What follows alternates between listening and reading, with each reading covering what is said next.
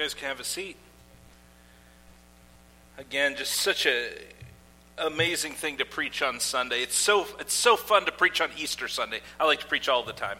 Um, as we get going, if you have children, you'd like them to go to our children's ministry. They can exit right out the back door. Miss Bethany's going back there, and they'll go have a bathroom stop before they head into children's worship. And so um, we've got ministry available to them. Going to be pretty cool. I, we just started last week with that. Was our first Sunday, and um, I don't I haven't heard specifically from the kids, but from the teacher who was in there last week, uh, she said it went really really well. So uh, I will say this too: if you are someone who would like to be inter- or would like to be involved in that in some way, um, we we still have. Um, availability of spots to be able to plug you into those things. So, and plus the people who are in there on a regular basis, we may need alternates and subs and all that stuff. So, if you're interested in helping out at all, talk to Bethany uh, after church today or sometime during the week.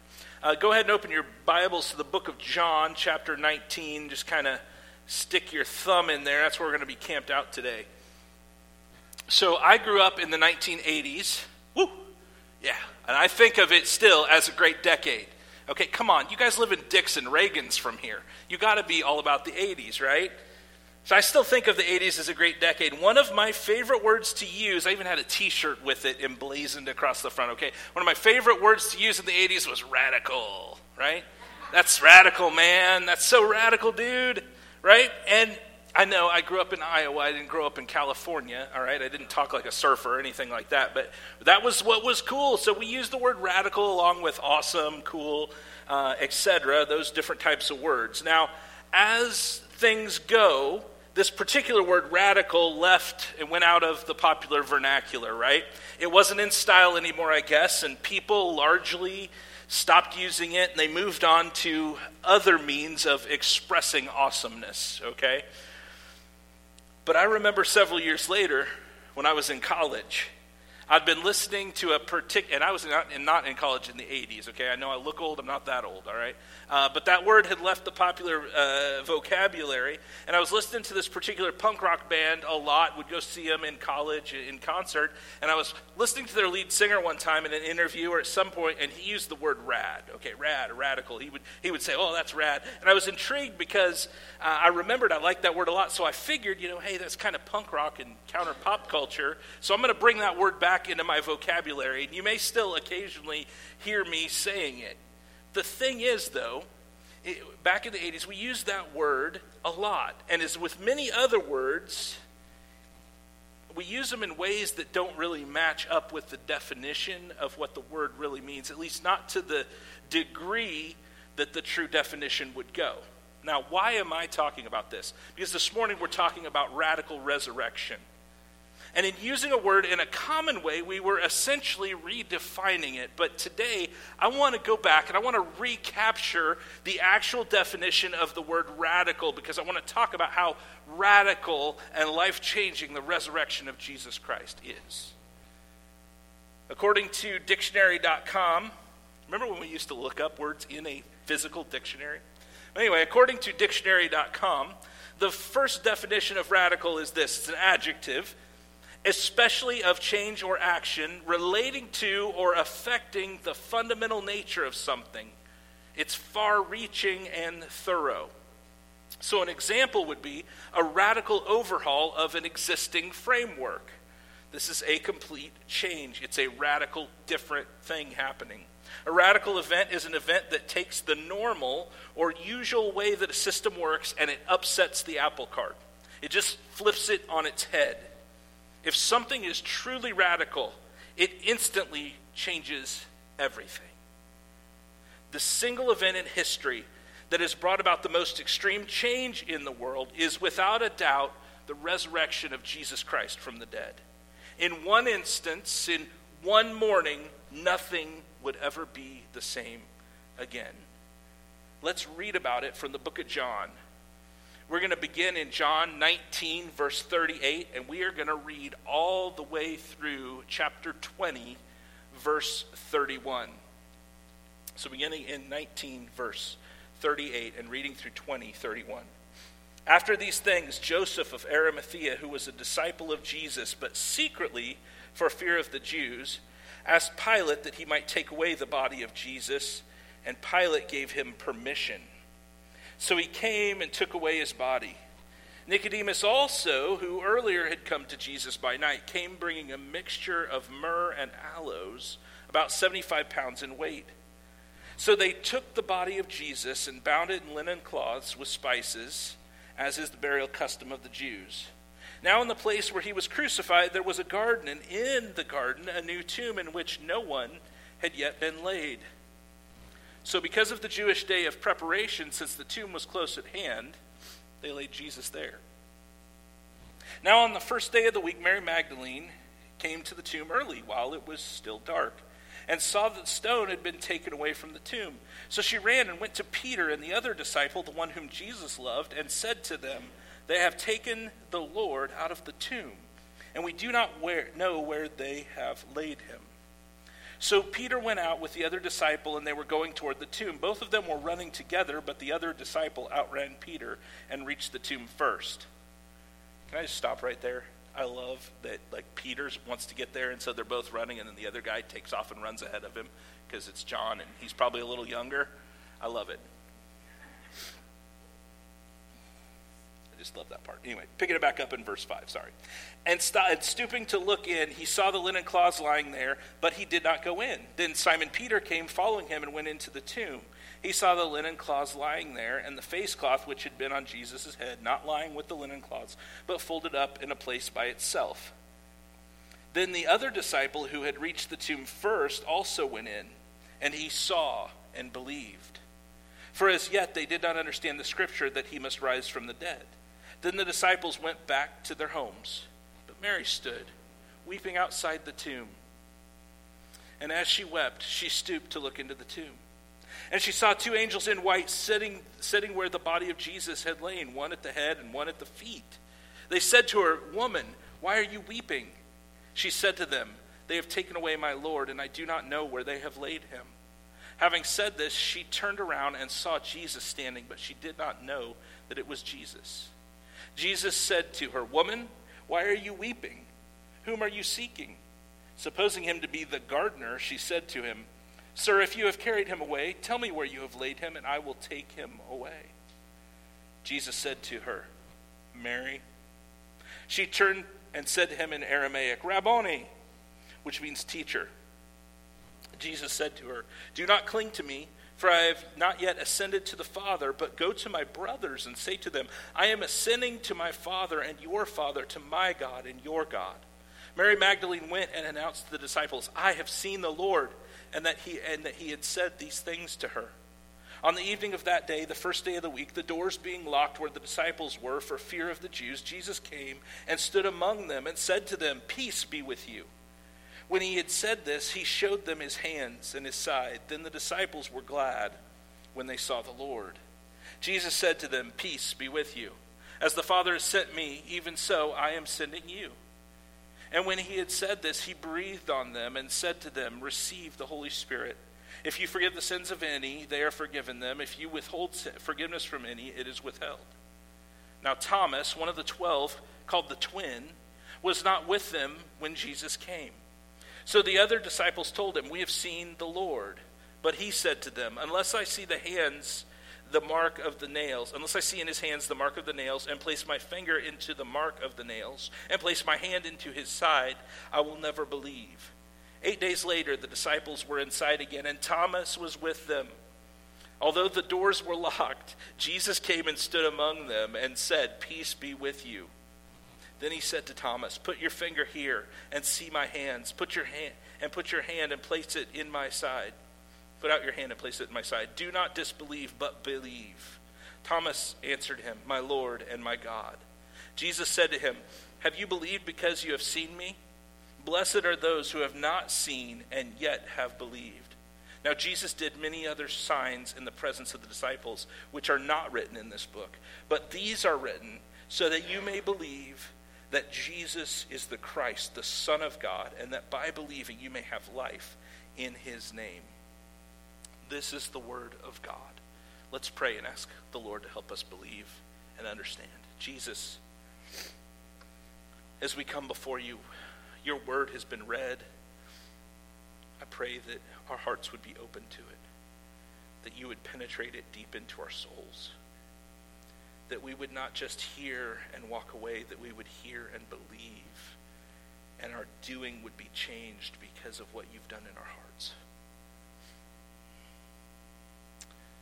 As I tried to explain this, I pray you'd help me be clear and concise. I pray you would clear out anything that's just of me. That you would cause me to decrease and you increase, Jesus. Be big. Convince people of your, your love for them, of their sin before you, and your death on the cross in their place for their sins, Jesus. And help us trust you and worship you and bring you glory. In Jesus' name I pray. Amen. My goal this morning is to do a couple of different things. First, I want to kind of go through this very long passage. I understand it's long. And break down a little bit and understand a little bit of what's happening here, pointing out some changes that we see in people along the way. But then I want to turn from that, from just kind of breaking down, looking at how people have changed a little along the way, to looking at the radical changes that have taken place because of the resurrection of Jesus and how it changes things for us, not just the 12 disciples 2,000 years ago, but how it actually changes things for us, followers of Jesus, today as well. The first thing we see that we have to understand is that Jesus died and Jesus was buried. Jesus died and Jesus was buried. We on Good Friday we gathered here and we remembered the crucifixion of Jesus Christ for our sins, who died in the place of sinners, taking the wrath of God upon himself that was rightfully and justly due to us because of our sin. The Lord Jesus Christ, God in the flesh, perfect, pure, holy, sinless, was crucified in the place of sinners. And we celebrated that and we shared in the Lord's Supper, remembering that. That his substitutionary sacrifice paid the price for all of our sins. And after he died on the cross, he was buried. Joseph of Arimathea is the guy we learn about here. The text tells us he was a secret disciple of Jesus because he feared the Jews. The scripture actually uh, tells us he was a member of the Sanhedrin. Now, he got permission from Pilate to take Jesus' body after he was crucified. So he got, had to get permission from Pilate to take the body and to do what he wanted with it. But Nicodemus came as well. Now, if you'll remember John chapter 3, and, and you may not, uh, and that's okay, but there was a guy named Nicodemus in John chapter 3 who was a religious leader who had come to Jesus previously at night. But now he comes openly to prepare Jesus' body for burial. Understand, these two men are putting their reputations on the line. I mean, they're basically outing themselves as followers of Jesus. Now, that seems to me like a pretty big change for those two guys from being sort of secret followers of Jesus to being open followers of Jesus. From secret follower to outright preparing Jesus' body for burial. That was something to be done with care. That wasn't something you wanted to do for someone you didn't care about, right? And this was a costly burial. They took the body to a garden tomb that no one had ever laid in. Generally speaking, the wealthy were the only ones who could afford a new tomb, which, not coincidentally, fulfills a scripture. It fulfills what's written in Isaiah chapter 53, verse 9. And they made his grave with the wicked and with a rich man in his death, although he had done no violence and there was no deceit in his mouth. So again, we see even where he was buried, the type of tomb he was put in, that it was a rich man's tomb, we see that even that confirming those prophecies, those, those over 300 prophecies about Jesus in the Old Testament that are fulfilled. So we see a change in the attitudes of these two men from secret follower to open open follower. We see a change in the way Jesus' body was treated, right? His body was hung on a cross and executed with common criminals, robbers on either side of him. And he was denied to being cared for. From that to being cared for and prepared for burial in a rich man's tomb. Hung on a cross like a criminal, to being buried in a rich man's tomb, which was already a radical change from the way he entered Jerusalem on the back of a donkey with people yelling, Hosanna! Now, these were, these were, as we look at them, small changes that we see in people. But what these are, these are just aftershocks of some of the major happenings and major changes that are going on. So after Jesus is buried, he arose on the third day, just like he said he would. And so that's what we have next is we have the resurrected Lord Jesus appearing to his followers. We look at verses 1 through 10 in chapter 20 of John there. Mary Magdalene goes to the tomb. She finds the stone has been rolled away. She's scared. She fears that someone has taken Jesus' body. So she, she goes, she tells Peter and another disciple who we understand to be John, who is the one writing this account of the story. So he doesn't, you know, he doesn't mention himself by name. He says the other disciple or the one Jesus loved. So these two guys head out for the tomb. I said this earlier. They're running together, but John runs ahead of Peter. He gets there first. He stoops and looks in, but he waits for Peter before he actually goes in. So Peter arrives, and he goes in the tomb first. Now, I don't know if you caught this in verse 8. But verse 8 says, Then the other disciple who had reached the tomb first also went in. Now listen to this. And he saw and believed and he saw and believed. If we read on in verse 9, we find out that they did not understand the scripture. They did not understand that Jesus must rise from the dead. Now, if you're familiar with Jesus' teaching, he was always like talking about his own death. He predicted that he would actually raise, that he would rise. John here, he sees, he sees that the body's gone and he believes. John understand. John doesn't fully understand it, but he believes it. You don't have to know all the answers to every question. And you can still count the cost of following Jesus and believe that He is God, that He died in your place for your sins, and He is risen from the dead. And if you trust Him alone, you will be saved. You don't have to know everything else that there is to know about the Bible. Okay? You don't have to have everything figured out first. A lot of people like, well, I want to question this, figure it all out first, how everything works, get to the bottom of it, and then I'll believe yes, there are some very basic things about the gospel that you need to understand, that you need to be able to articulate, that you need to believe to believe the gospel, okay? There are some very basic things. And look, you guys know me. I've been here, it'll be two years in August, so it's been a year and a half plus now at this point. You understand, you've heard me preach enough that you know I'm very, very interested in doctrinal precision, okay? I think it's important. But when you're new to the faith, you shouldn't think you have to know everything. And here's a little secret this one's free, no extra charge, okay? The people who have been Christians for many, many, many years, who you look up to, they don't know everything either.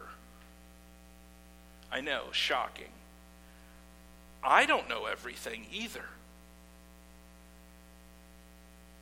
So we must keep on studying but we should believe and take God at His word, even though we don't know how it all works. One pastor that I served under said something, uh, something uh, that was basically not to discount something in Scripture because you can't figure out how it works. Basically, what he said is, I'm not going to discount something because I'm not smart enough to figure out how it works. I'm just not putting the not smart enough on you. Okay? Just because we can't figure out how it works doesn't mean that we cannot believe it and trust. See, Peter and John head back to where they're staying. And I'm sure they didn't fully understand everything, right? But in the next section, verses 11 through 18, we're back with Mary, and she's outside the tomb, and she's crying, and two angels appear, and they ask her why she's crying. Now, she thinks somebody's taken the body, which I suppose if you don't realize that he's raised from the dead, and there was a body there, and there was a big stone, and then you come back and there's no body, that's a logical concern that somebody may have stolen the body. But then Jesus appears to her, And she thinks he's the gardener, which I love when Jesus appears and people don't know who he is. I love that in Scripture. You see it on the road to Emmaus when he's walking along with the guys after he's, after he's resurrected. I just, I love it when Jesus appears and people don't realize that it's him. And then he reveals that it's him. I just, I love those scenes in Scripture. So Jesus appears to her. She thinks it's the gardener, and he asks her why she's crying and who she's seeking. And of course, she says, Hey, have you taken him somewhere? Let me know. I'll go, go get him. Jesus says her name, Mary. And she recognizes him. Now, this reminds me of John chapter 10, verse 27, where it says, My sheep hear my voice, and I know them, and they follow me. And when he calls her by her name, she calls him Rabboni, which uh, we're told means teacher. And what is the next thing he does? He gives her a mission. He gives her a mission. He tells her to go tell his brothers, meaning the disciples, in, in verse 17. Jesus said to her, Do not cling to me, for I have not yet ascended to the Father. But go to my brothers and say to them, I am ascending to my Father and your Father, to my God and your God. Hey, Mary, don't remain complacent here. Don't, don't just keep this to yourself and enjoy it, but go and tell the others. Even here, we see Jesus is sending someone out to spread the good news of the resurrection. And she obeys. She goes and tells the others. See, Jesus' followers are always supposed to be about spreading the gospel. We're always supposed to be about telling the story. Even from the very beginning, where he raised, he's sending someone, and a woman, which in that culture, there's a whole cultural thing where that would have been weird, that the woman would have been the first, which uh, says a lot about how Jesus' very high view of women, okay? And, and he sends her to tell the disciples that he's alive, to tell him the good news that everything he said would happen is happened now. And so we're supposed to also be about spreading it. So again, in this in this account, we transition scenes again. And the disciples have locked themselves up in this room together because they're scared of the Jews, which makes sense, right? The Jews killed their master, their teacher, their leader. They were scared. They're locked up in this room. And then Jesus comes and stands among him. Friends, no mere doors can keep Jesus away from his followers. If he wants to get to you, he will. He will. Two times he speaks peace to them. Imagine the emotions welling up inside of these guys. He had been dead. He had been dead, betrayed by one of them right, by Judas, one that had traveled with them, had watched their money. He'd been betrayed by him and killed, executed, and buried. And now here he is standing among them, and the doors are locked. Okay? They rejoiced at seeing him. They were glad to see him. But I'm sure it was a lot to take in we have 2,000 years of history where we look back and we know that Jesus raising, Jesus' resurrection is a historical fact. We have eyewitnesses. We'll talk about that in a minute, right? So we look at that, we're like, that's historical fact. But to them, they'd not heard anything like this except for that guy Lazarus that Jesus raised from the dead. And here he was. In verse 21, though, we have him giving of a mission to the disciples, remember? Jesus is always sending his followers out to tell more people about himself. In verse 22, we see this basis for the authority given to the church to declare sins forgiven or retained. And I'm not going to go into a lot of detail on this, but this is not to be thought of as power to individuals, but rather the authority to reveal on earth what was already determined in heaven. So I'm not going to spend a lot of time going in on that because that could be its whole other sermon in and of itself. But in verse 23, we find out something. We find out this guy Thomas, they call the twin, was not there. This is where the name Doubting Thomas comes from. If you don't know, this is where that comes from, where we get that. He wanted to lay his eyes and his hands on Jesus before he would believe that Jesus had been raised. Now, I don't know if you caught this, but a week passes between this interaction and then when Thomas actually gets to see Jesus. the Lord, in his goodness and his patience and his perfect sovereign plan, let Thomas sit in his unbelief for a bit, for a week. And the other disciples, yeah, we saw him. It's great. Thomas is like, I'll believe when I see it. And Jesus let him sit in that unbelief for a week. But then the next time came. This time the doors are locked again, and Jesus appears before him in his resurrected body, and Thomas touches and believes. But let's look at what Jesus says in verse 29. Jesus said to him, Have you believed because you have seen me? Blessed are those who have not seen and yet have believed. Those who have not seen and yet believe. Hey, that's us, guys. That's us. We have not seen the resurrected Jesus physically before us, but we have eyewitness accounts. Do you realize that when you read this, when we read from John, from Matthew, Mark, Luke, John, when we read, these are people who saw Jesus before them. These are eyewitness accounts. These are the people in a trial. You would call if a crime goes down, something happens, okay? Somebody robs Oliver's, and, and you're walking in the parking lot after church, and you see the guy rob Oliver's, okay? And you see it, then you can be called as an eyewitness, someone who saw. I really hope nobody robs Oliver's today. That'd be really bad. Thankfully, I think they're closed today because it's Easter, okay? Uh, but you could be called as an eyewitness because you're a reliable witness because you saw it happen, right? These are eyewitness accounts. This is a historical fact. We have eyewitness accounts to this. Right here in the Gospel of John, we have John's eyewitness account of what happened. And we aren't seeing these things for ourselves, but we are called to believe the word of the Lord, to take God at his word. And those who believe, according to Jesus, those who believe are blessed. And they're blessed because they get to know God personally. How incredible is that? I ran across this quote this week from Chuck Colson or Charles Colson, if you want to be more formal. Uh, if you don't, if you know who Charles Colson is, he does a lot of prison ministry over the years. But he was actually part of the Watergate scandal.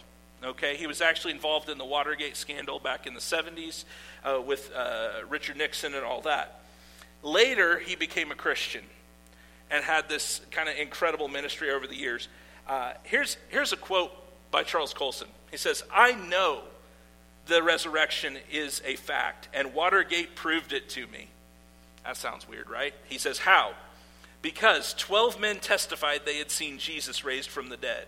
Then they proclaimed that truth for 40 years, never once denying it. Everyone was beaten, tortured, stoned, and put in prison. They would not have endured that if it weren't true. Watergate embroiled 12 of the most powerful men in the world, and they couldn't keep alive for three weeks. You're telling me 12 apostles could keep alive for 40 years? Absolutely impossible. That's Charles Colson. It's incredible that we have eyewitnesses to the fact of Jesus being risen from the grave. Proof that God had accepted that sacrifice for our sins and that he won, that they're paid for, and that Jesus is who he says he is. Uh, as we get towards the end of the passage, verses 30 and 31, we see the mission of John's gospel. So, why John is writing these things, and I think that's important for us to understand. It says, Now Jesus did many other signs in the presence of the disciples, which are not written in this book. But these are written so that you may believe that Jesus is the Christ, the Son of God, and that by believing you may have life in his name. Chapter 20 ends with this declaration of why John is writing these things, and it's that we, those who read this account, may believe that Jesus is the Messiah, the promised king. That it wasn't a political king, that it wasn't this guy on a, on a, a war stallion, but it was this humble servant who comes in on a donkey and gives his life in the place of sinners and rises from the grave, raises from the dead.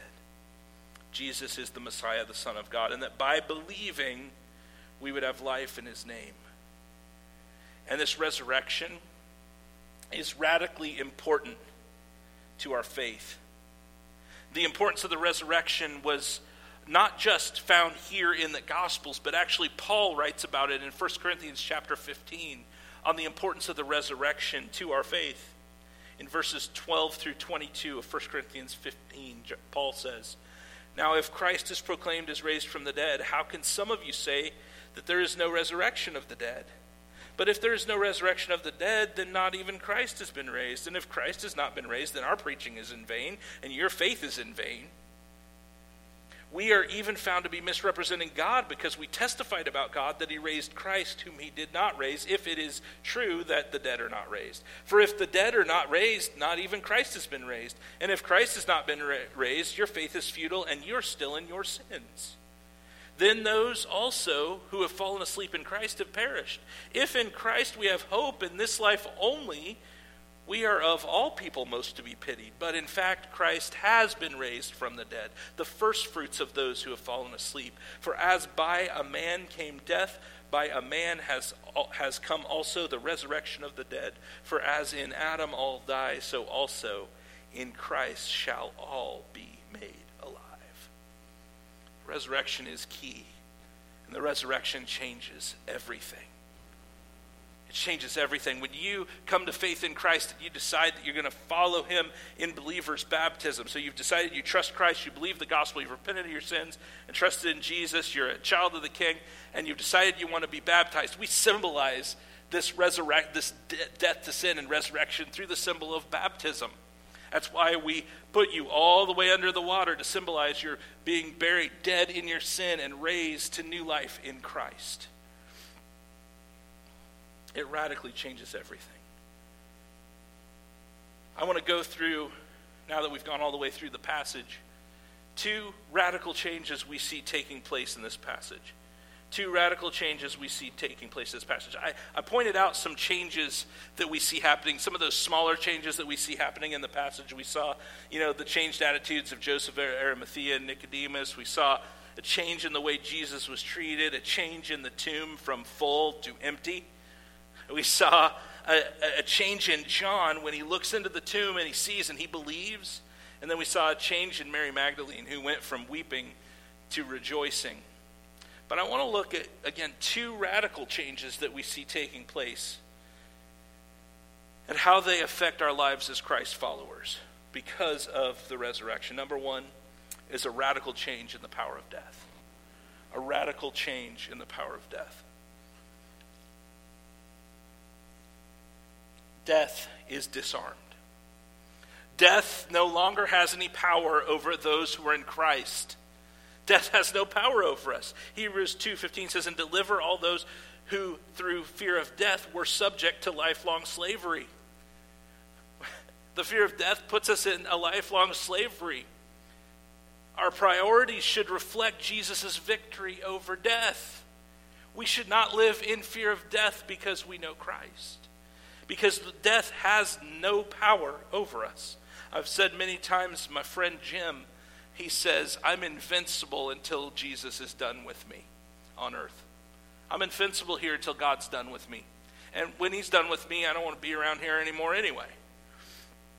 Our priorities should reflect Jesus' victory over death. Colossians 3 1 and 2 says, If then you have been raised with Christ, seek the things that are above, where Christ is, seated at the right hand of God. Set your minds on things that are above, not on things that are on earth. The things we concern ourselves with are different because Christ has been raised from the dead. We serve a living God, not a dead God. Every other religious leader in the world is bones in the ground and they stay there when they die. But our God died on our behalf and raised. He lives.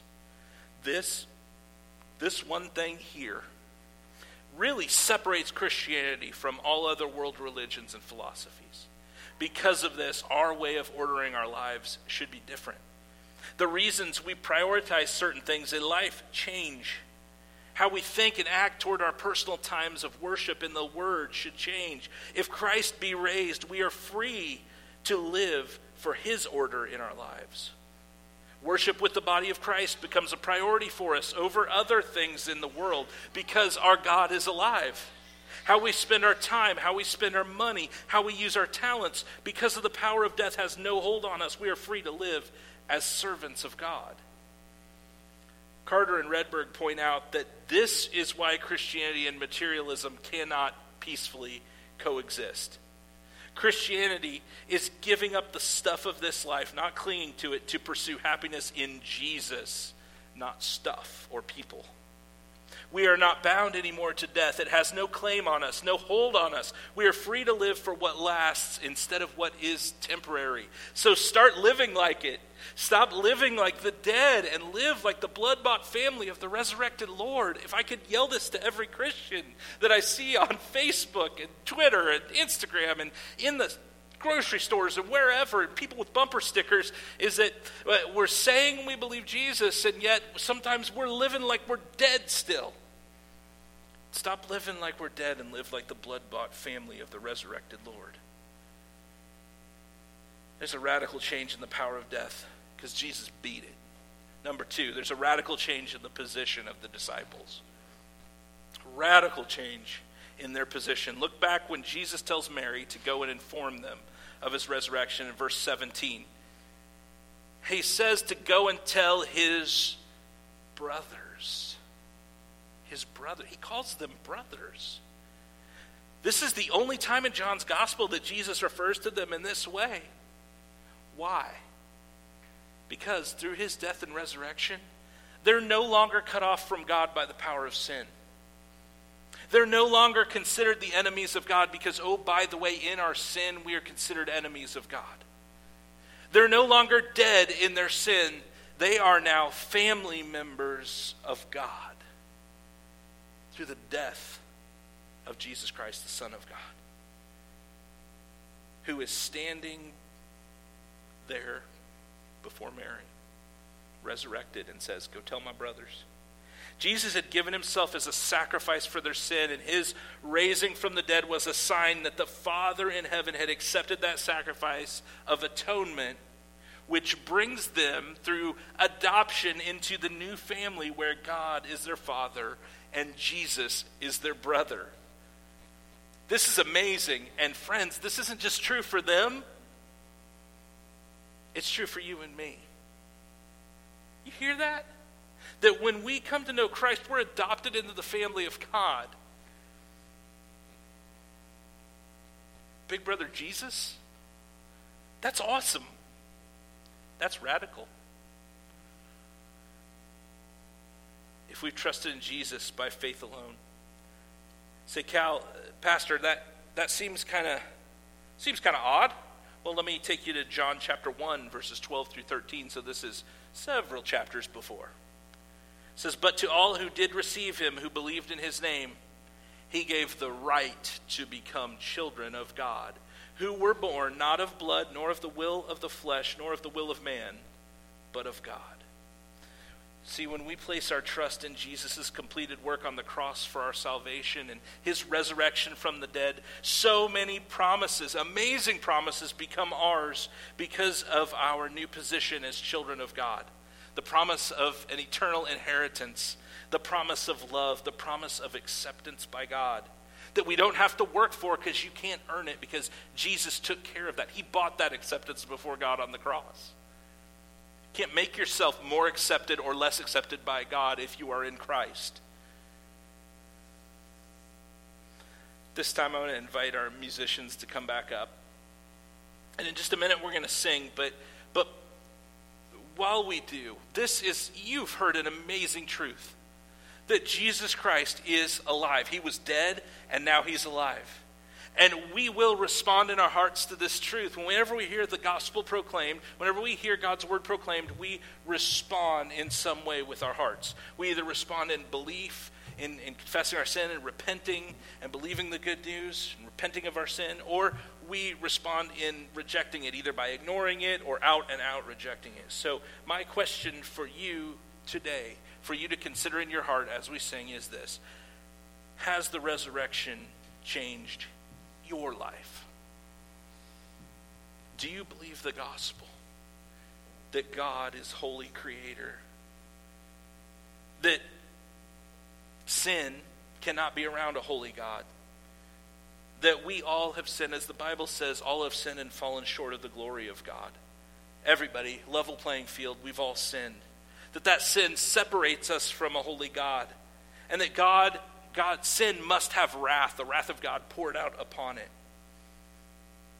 And God is just and holy, and so he had to punish sin by wrath. But he is also love, so he provided a way for that wrath to be poured out on someone else instead of us, on Jesus, the God man, living a perfect life, all God, all man, willing, died a willing death, perfect substitute for us, took the wrath of God, the punishment for our sin, upon himself, became sin for us on the cross, the Bible says and died as a substitute?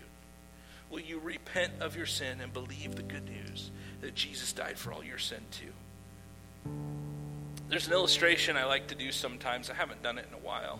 Um, but basically, it's this. You guys have probably seen this before. But when I talk about what it means to trust, the, to believe the gospel and to trust Jesus, to, to, to trust in this message, to believe the gospel, I can believe all day long that that stool will hold me up. Okay? I can believe it'll hold me up. I can look at it and say it looks sturdy, feels pretty good. I believe that if I set down my 300 and some odd pounds on that stool, it will hold me up. Okay? But my saying I believe that doesn't really do me any good, right?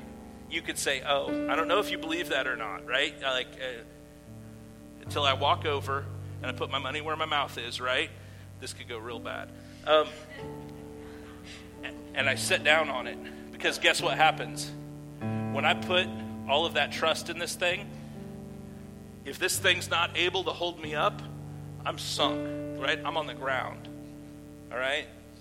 The service gets real weird real quick, all right? But that's the thing with Jesus, with the gospel, is when we trust in Him, we're throwing ourselves completely on His mercy, saying, I believe this, I believe you and I'm staking my life on it. If it isn't true, then I'm sunk, but I believe it's true. Because we can look at it. We can look at the eyewitness accounts. We can look at the fact that people saw him. We can look at what he's done in our lives, and we can look at his word, and we can trust it. We can say, it looks sturdy, it looks stable, and we can throw ourselves upon it. And we find that every time it holds us up because he's good and can be trusted. Maybe you're out there and you say, hey, I am a Christian. I've followed Jesus, I've trusted in Him, but there's times in my life that I lose sight of these glorious promises and, and I let the world kind of take my attention. Are your priorities of life are out of whack because of sin and, and maybe it's crept in and you've given into it? Then I call you to repent, to turn from your sin and believe Jesus. Ask Him to reorder your life. He will. He can be trusted. So, the question, my last question is Will today be the day that marks a radical change in your life? Would you stand with me? I'm going to lead us in a word of prayer and then we're going to sing. If you want to discuss any of this or talk after service, I'll be around. Or if you want to contact me during the week, I'm happy to set up an appointment and talk with you about any spiritual thing, to pray with you. There's also people probably sitting right next to you in the, uh, in the rows that would love to chat with you about these things after church and to share in uh, the truth of Jesus and how uh, He radically changes our lives through the gospel. Let's pray. Jesus, thank you. Thank you that you can be trusted, that you can hold us up, that, that we don't have to try and rely on our own strength and our own devices, but we can fall freely into your arms. And we find love and acceptance and salvation from our sins. Do your work in our hearts right now. If there's sin in our hearts, quickly convict us of it that we may quickly repent and confess it before you. Change us, reorder our priorities, reorder our lives according to the way you want us to live. Help us live like we believe it's real because it is, Jesus. Thank you that we serve the one true living God. We praise you, Jesus, and it's in your